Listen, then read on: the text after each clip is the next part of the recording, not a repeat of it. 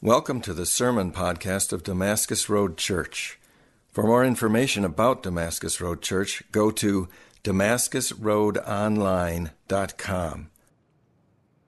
When I was a senior in high school, I got a bad case of senioritis. You guys get that? Like second semester senior year, I just sort of tanked and uh, felt like test test scores didn't matter. Everything that the uh, colleges wanted was done and in the books, and I just sort of started to slide. I had a, I was in a sociology class, and we had a, the major project of the semester was to write an eight-page paper on a different culture, and so I picked Germany because I thought it would be super easy. I had I'd taken four years of German. I was in uh, um, a class that was doing like international diplomacy kind of stuff, and we had taken on Germany, and so we were learning about that community, and I thought I can write eight pages of Germany in my sleep. And so that's what I sort of planned to do. I got to the night before the paper, and I wrote out everything I knew about Germany, and I had four pages. I was half there. And I was like, what, what do I do? Because, like, this is before the internet, and I couldn't, you know, just Google stuff and, like, copy it off of Wikipedia or whatever. So I got really creative. And I started copying and pasting sentences. Like a paragraph was the same sentence four times. And I was like, that's long. That's added some length to me. Let's, let's do this more. And I would start to copy paragraphs and like paste them. And I had a whole page built out of paragraphs copied. Now, I had heard, I was doing this because I had heard that the teacher didn't even read the papers. She just looked to the page length, called it good, and like gave you an A. So I was like, I'm going to test this because my options are real limited at this point. I started making stuff up. Like, German families love to polka. It's tradition that they each have their own family rendition of the polka and they can blow crowds away. I think I called it their own version of the magic twinklebug polka. And if you failed, if you just poorly represented, they would take you to the basement and hang you up by your toenails for a week. Just stuff like that. Rambling and going. And, I, and then at one point, I got really bold. You could fill in the word instead of bold, maybe. Okay, I got really bold and I said, Dear teacher, and I used her name, I, I've heard that you don't even read these papers that you just check to see if they're of length and then you hand out an A. If that's true, I would like to know. It would be very helpful to me and future generations of students if you actually read these papers. Thank you very much. And I turned that paper in. She read them. and it, and it cost me, right? You ever done something foolish? By the way, my dad was so proud he wanted to have the paper framed. That's kind of some of the messed up family I come from, okay? He was so proud that I could be that bold. I'd call it just foolish, right? I still have that paper. Uh, she actually turned it back and she said, I count four pages of real stuff here. Take it back. It's Friday. Turn it in on Monday. I'm going to dock you 10 points. Turn in a real paper. And so I did. Um, and then I got 140% on the project because I did 50% of a bonus extra credit oral presentation in front of the class. Um, well, it worked out, but it spent it was the weekend then of having to work on it. You ever done something foolish? Yeah, have you ever looked at your life and be like, I, I don't feel like I'm just doing a foolish thing after another. I, f- I feel like my life is built on foolishness. Have you ever come to a point where like you feel like that? We're, in our second week of this parables series, the short stories, analogies that Jesus used to teach in an indirect way so as uh, to get to our hearts in ways that maybe direct teaching can't always do. And so he'd bring up and he says, The kingdom of heaven is like this. And he'd tell a story, a fictional story that helps us get as a real truth about who he is, about what his kingdom is like, and about the kind of people that he calls us to be.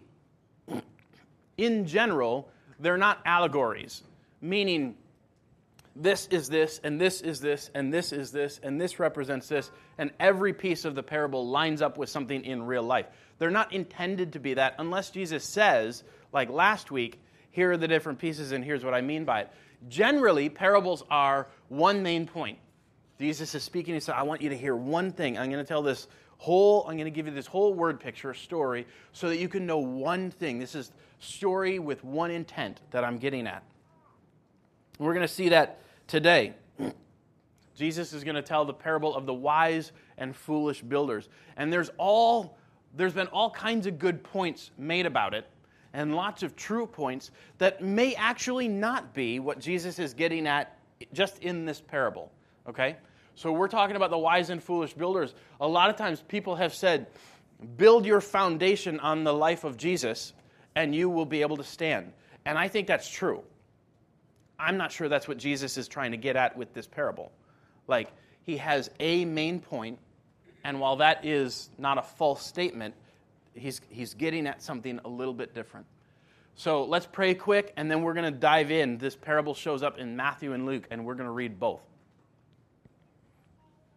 God, we thank you for being a God who reveals yourself, who doesn't stay hidden, who gives us your word written down so that we could come back to it over and over and over again and have the words on the page come into our hearts and into our lives. I pray that we'd hear your voice today. As we read your word, as we talk about your word, would you give us wise, discerning, attentive hearts to what you want to be doing and what you are doing in our lives and in our life as a church. Help us, as you point out, to live the kind of lives that you're leading us into. We pray in Jesus' name. Amen. All right, so the parable of the wise and foolish builders shows up in Matthew 7 and it shows up in Luke 6. So let's I'm going to back to back read both of them. They're a little bit different, but they have the same main point. So we're going to we're going to read them back to back.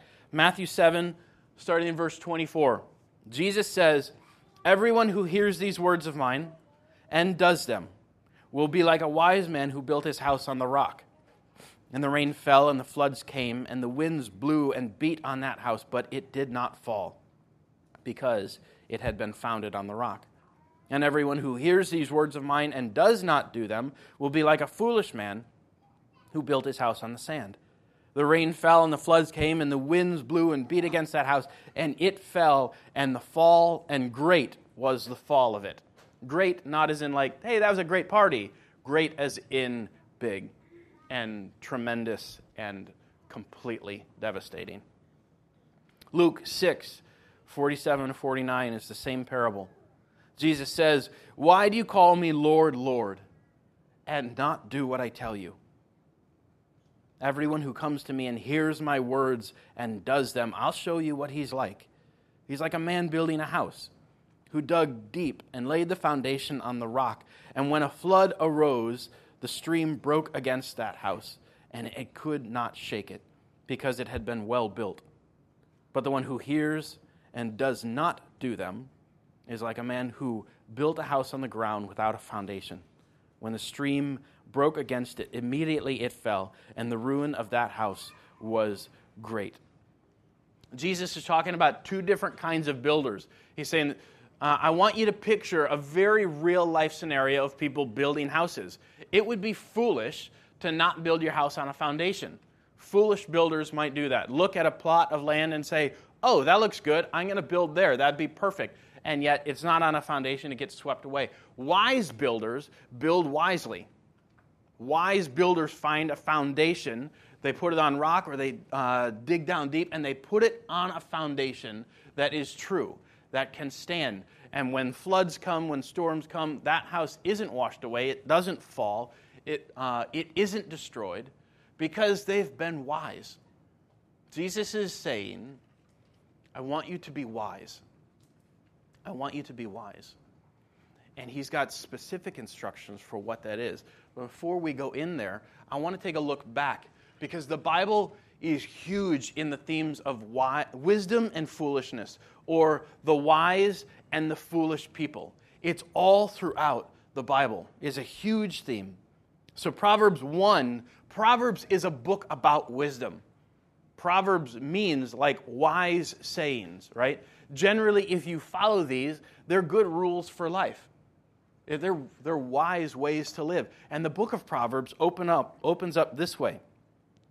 The Proverbs of Solomon, who was given one, God said, You can have one thing from me. What would you like? And he said, I'd like wisdom, right? So it makes sense that the whole book of Proverbs comes out of God's saying, I love that request, and I will give it to you. The Proverbs of Solomon, son of David, king of Israel, to know wisdom. Like that's the purpose of the book. To know wisdom and instruction, to understand words of insight, to receive instruction in wise dealing, in righteousness, justice, and equity, to give prudence to the simple, knowledge and discretion to the, uh, to the youth. Let the wise hear and increase in learning, and the one who understands obtain guidance.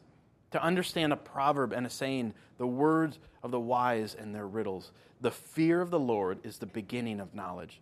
Fools despise wisdom and introduction. And you can see the dichotomy, right? There's a difference in living a wise life and a foolish life. And one of the things he says about wisdom or people who live wisely, they love instruction. They love to learn. They love to grow, to say, I'm not done yet. I don't know everything. And they're going to keep growing. Proverbs 3 5 through 7 continues the theme. Trust in the Lord with all your heart and do not lean on your own understanding. In all your ways, acknowledge him, and he will make your paths straight.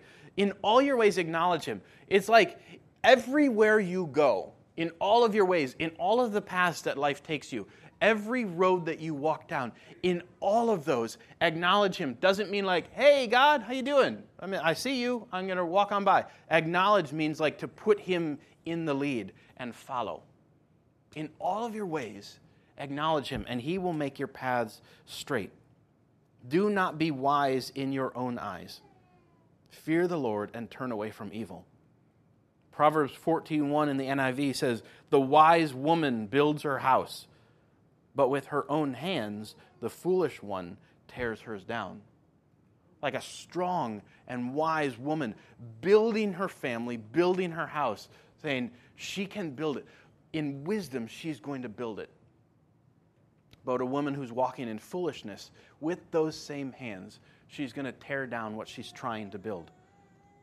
Proverbs 15 12. Mockers resent correction, so they avoid the wise. You ever felt like that?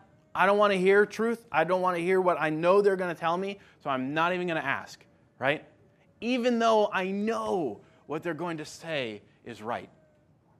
Proverbs 19:20 Listen to advice and accept instruction that you may gain wisdom in the future. It's a future trajectory to say I need to keep growing in my wisdom.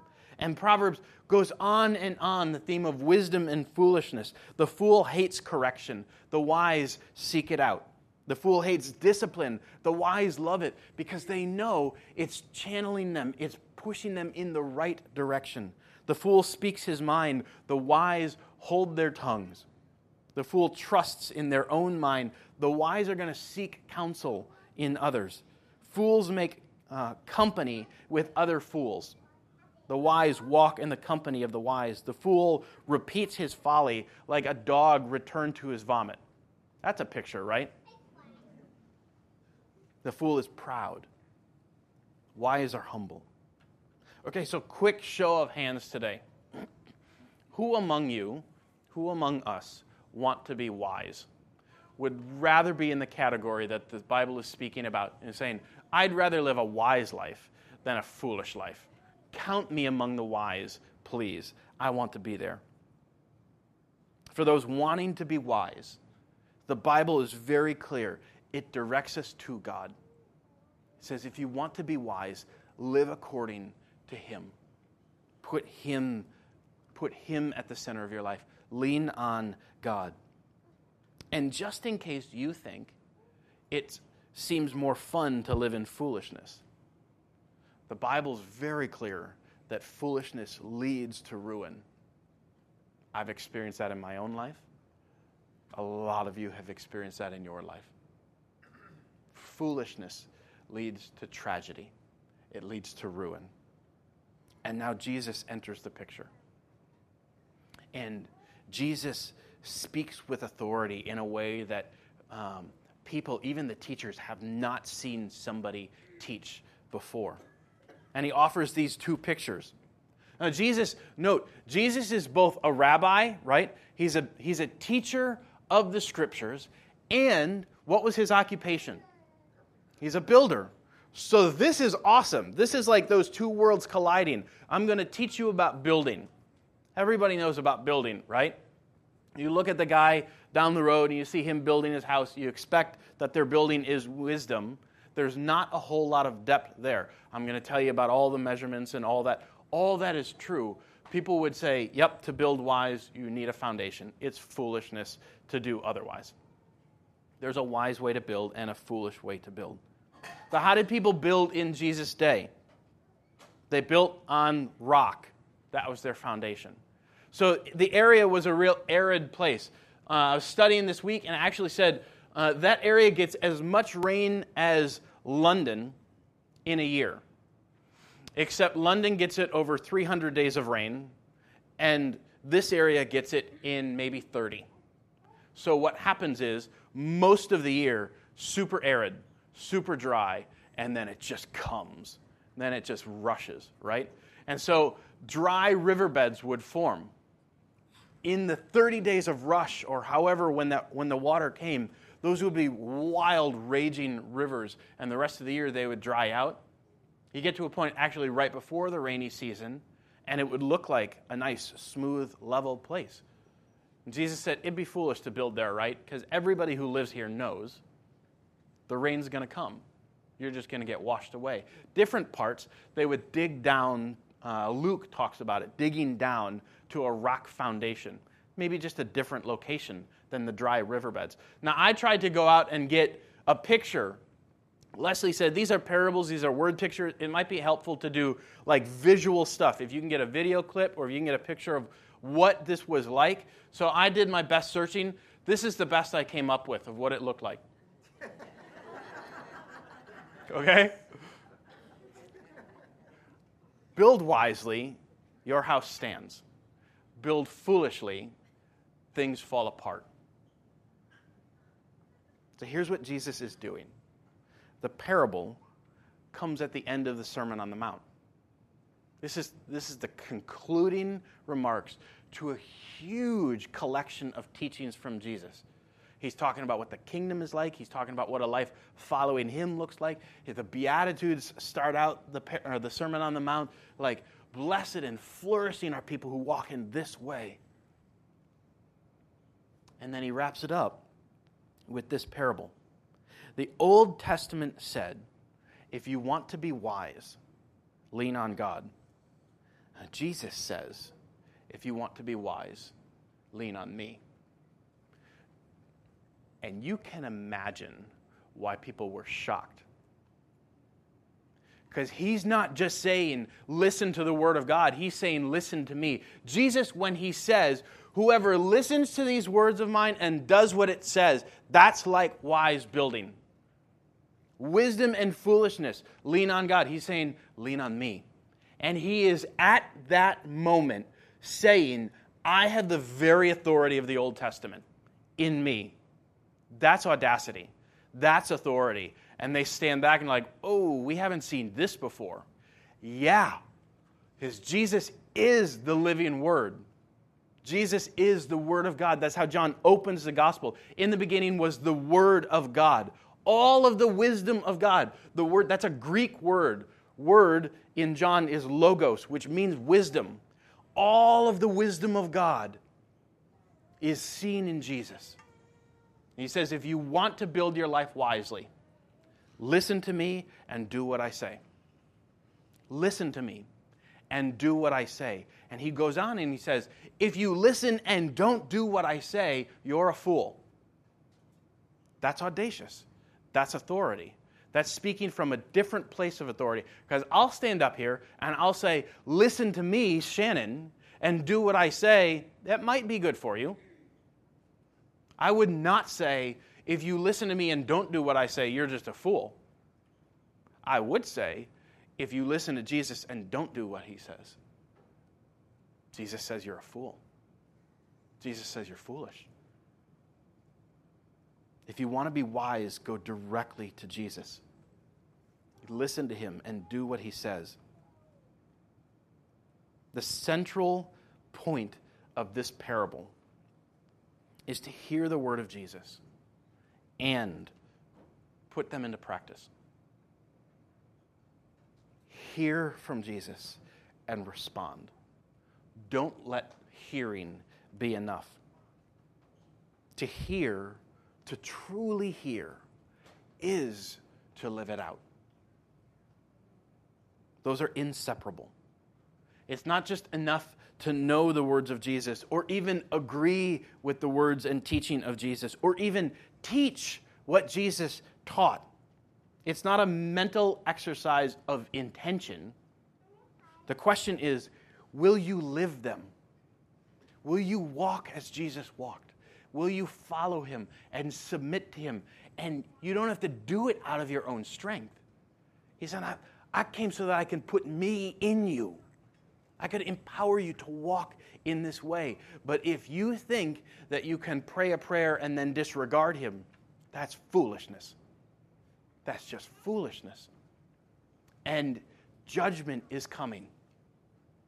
Now, judgment is a hard word. We're not in a culture that likes judgment.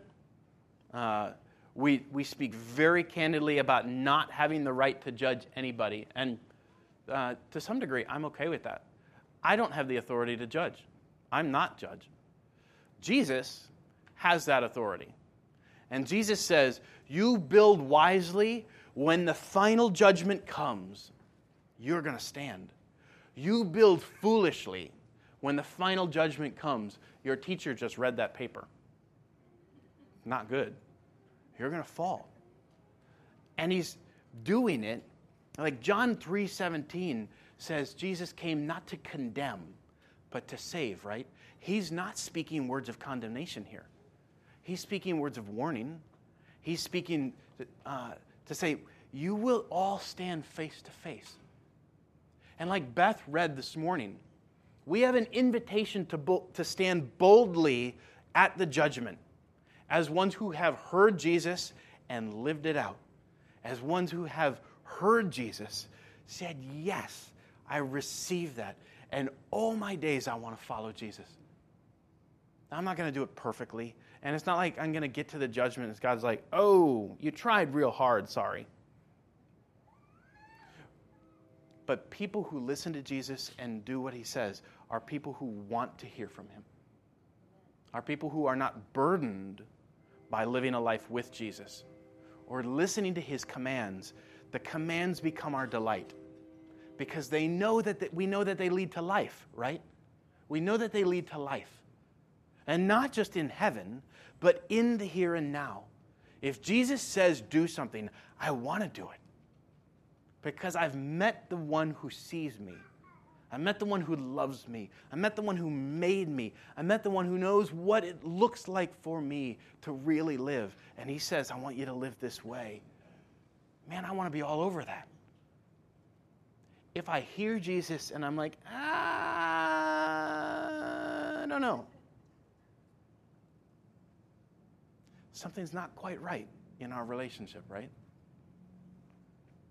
And he's good with that in a sense of like, I want to keep working with you. I want to keep transforming you. I want to keep growing in you. And we say, I want to continually be submitting to you. I want to continually, be continually be looking at the places of foolishness in my life and say, take it all. Take it all. Take it all. You already paid for it. Take it. Let me live according to how you say. Where are you today? Are you a hearer and a doer? It sounds a lot like James teaches, right? James says, don't merely be hearers of the word, be doers of the word. Somebody who hears the word of God, hears the word of Jesus, and then doesn't do it is like a guy who looks in the mirror and then forgets what he looks like. It's like you don't even have a connection to who you really are. Are you a hearer and a doer? Do you want to hear the voice of Jesus in your life? And when you hear it, do you want to say, Yes, yes, yes? Why would I not do that? Even if it's hard, even if it's a stretch, even if it's a risk, I want to hear from Jesus and I want to obey him.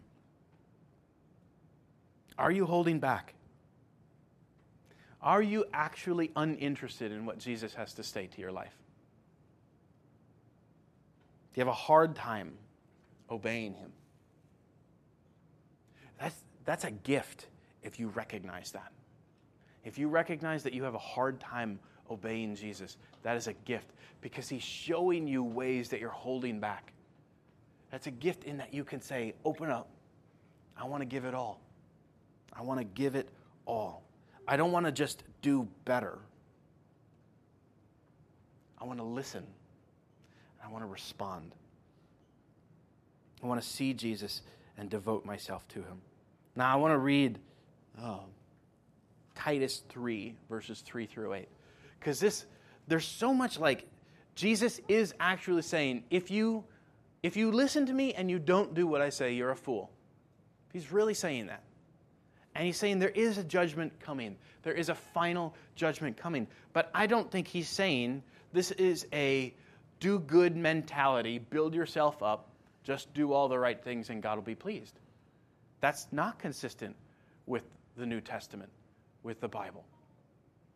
So, how do we reconcile that? I think Titus 3 does a, just a beautiful job tying these two together in that, yes, I receive Jesus, and yet I continually submit myself to him. Yes, I, I hear and I know that I'm loved, and yet obedience is a real deal. I've got to obey, I've got to follow. Titus 3, verses 3 through 8 says, For we ourselves were once foolish. He's speaking to people in Jesus, right? He's speaking to the church who know Jesus. We ourselves were once foolish, disobedient, led astray, slaves to various passions and pleasures, passing our days in malice and envy, hated by others, and hating one another. Raise your hands if that's the life you want. No, right? saying, if you're in Jesus, we came from a life like that. We don't have to live that anymore.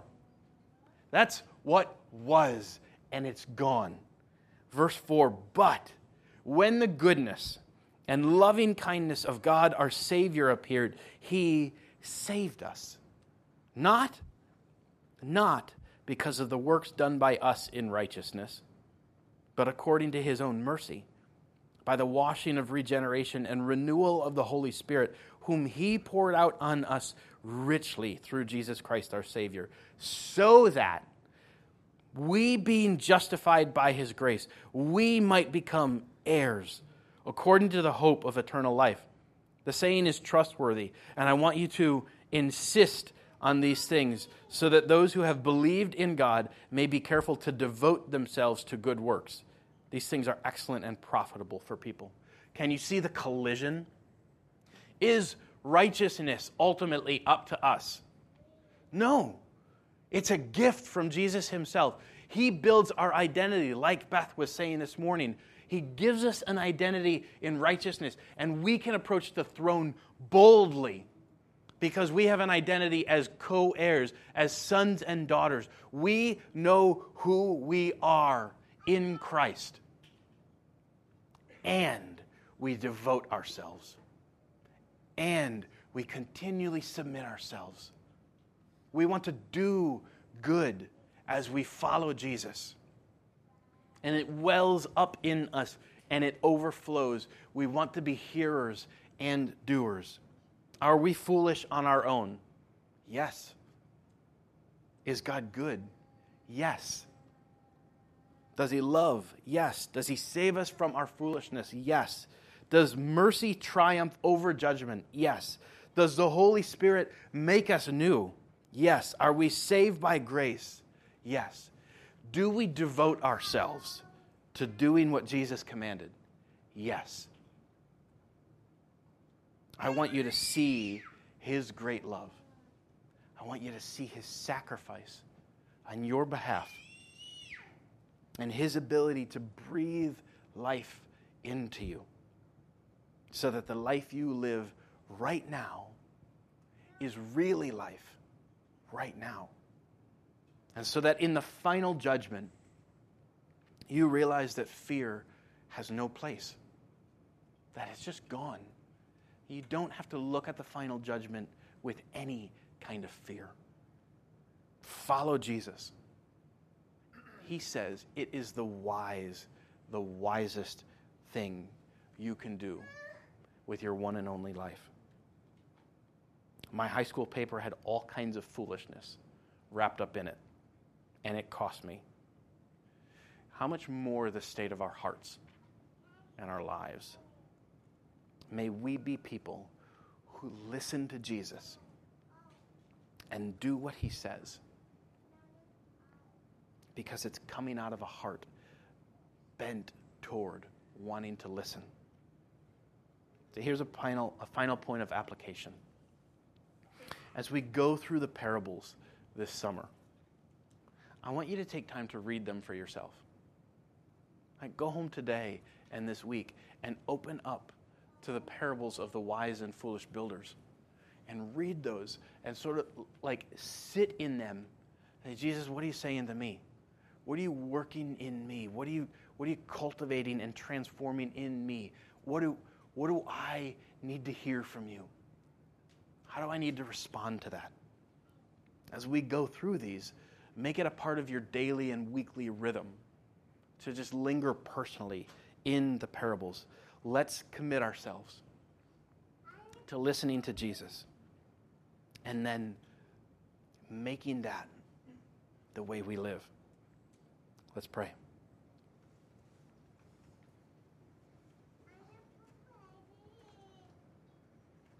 Jesus, none of us want to be foolish. All of us want to be counted wise. All of us want to, to live wisely. None of us want ruin. All of us want to thrive. May we take you seriously when you say a wise life listens to you and obeys. Right now, if there are people in this room who have who recognize that they have not built their life on you, that they have not listened to you, if even desired your voice in their life, or have been going through the motions of just saying, ah, I'll, I'll do just enough. Would you stir in them right now a desire? Would you show them your heart for them? Would you show them that what you have for them is good? And would you stir up in them an overflow that says, I want to hear and do? I want to listen to you and respond to what you say. Would you do that right now, Jesus?